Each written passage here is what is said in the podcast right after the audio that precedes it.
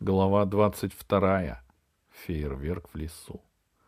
Выглянув наружу после того, как отразил очередной приступ упрямых тупых медведей, Пашка с удивлением заметил, что тени деревьев стали длиннее.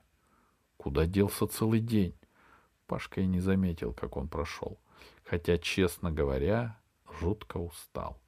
От усталости и напряжения Пашка отупел. Он ощущал, как медленно движутся в голове мысли. Сейчас надо снова встать, снова выбраться наружу через окошко, снова убежать от медведя. Там медпункт. Разобрать микроскоп. Но в медпункте двери, большое окно, и медведи снова не подпустят его к микроскопу. Рядом тихо стонала Альта. Видно, ей было совсем плохо. А мысли продолжали тянуться — как кисельная пенка. Надо вынуть стекло и пройти в медпункт. Там на столе расписание праздника. Будут танцы, будет фейерверк. Что такое фейерверк? Это когда стреляют ракетами, и в воздухе горят разноцветные огни. «Ура!» — закричал Пашка и вскочил. Птица от неожиданности вжалась в угол. Даже медведь, что следил за ними сквозь окошко, отпрыгнул. Раскидывая кастрюли, Пашка кинулся на склад. «Что случилось?» — спросила вслед Альта. Из склада донесся шум, грохот, потом раздался треск, и птица увидела, что сквозь дверь склада прорвался на кухню ослепительный красный свет. Она в ужасе закрыла глаза — когда она открыла их, то увидела, что из дверей склада тянется густой белый дым, а в дыму, отчаянно кашляя, стоит счастливый Пашка, держа в одной руке изогнутую трубку, а в другой — несколько длинных цилиндров. «Что? Что случилось?» — кричала Альта. «Ты жив?» «Фейерверк!» — закричал Пашка. «Сейчас мы им устроим такой фейерверк, что они запомнят его на всю жизнь и внукам расскажут. Закройте глаза!» Альта послушно закрыла глаза и не видела, как Пашка вложил в трубку цилиндр и нажал кнопку — Ослепительный сноп искр вырвался из трубки и ударил прямо в морду медведю. Оглушенный ослепленный медведь отскочил от окна и помчался, ревя в лес. «Видите?» Птица открыла глаза. Подвал был полон дыма, дышать было трудно, а Пашка прыгал в этом дыму, смеялся и размахивал трубкой. «Но что? Что это?» «Скажи», — умоляла перепуганная Альта. Как говорил наш друг Ручеек, спросил Пашка. А он говорил, надо читать. Только грамотные люди могут стать господами мира, а не грамотным дикарям стыд и срам. Я не понимаю, простонала птица.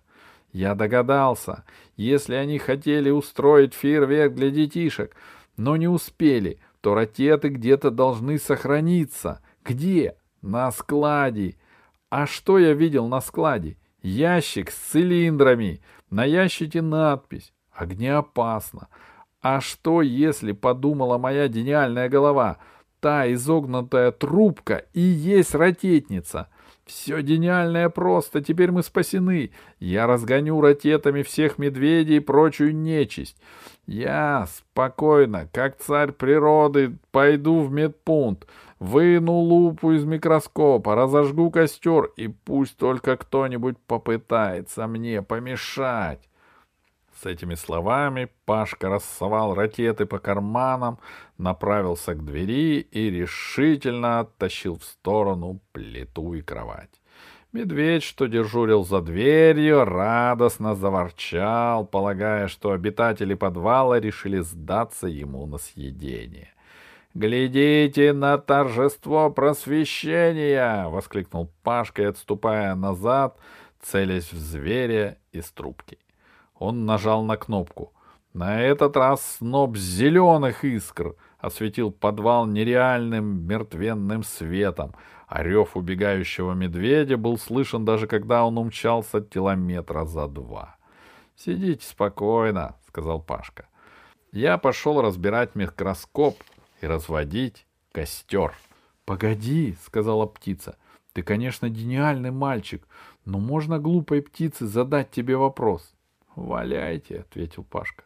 — А там много этих самых ракет? — Больше сотни. А может быть и не надо разводить костер? — Почему? А как же нас заметят?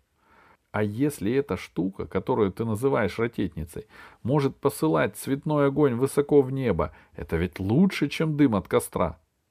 Пашка задумался. Ему было не очень приятно сознавать, что птица права. Но в конце концов Пашка улыбнулся и сказал, что ж, даже гением свойственно ошибаться.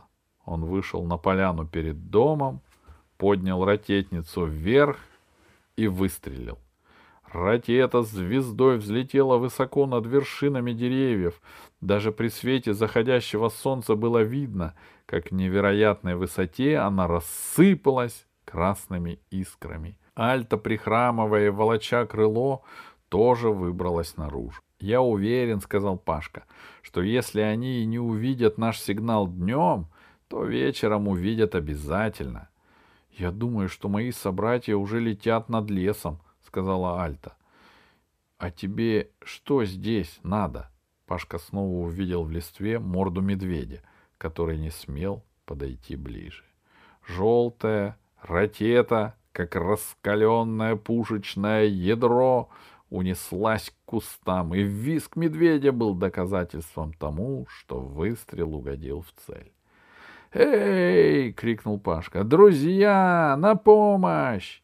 И он снова выстрелил в небо. И как бы в ответ на его крик над прогалиной белыми облачками появились две птицы. «Это они!» — сказала Альта и заплакала. Никогда еще Паште не приходилось видеть, чтобы птица плакала. Он даже растерялся. Вдруг он почувствовал, что ноги его не держат, и сел прямо на траву.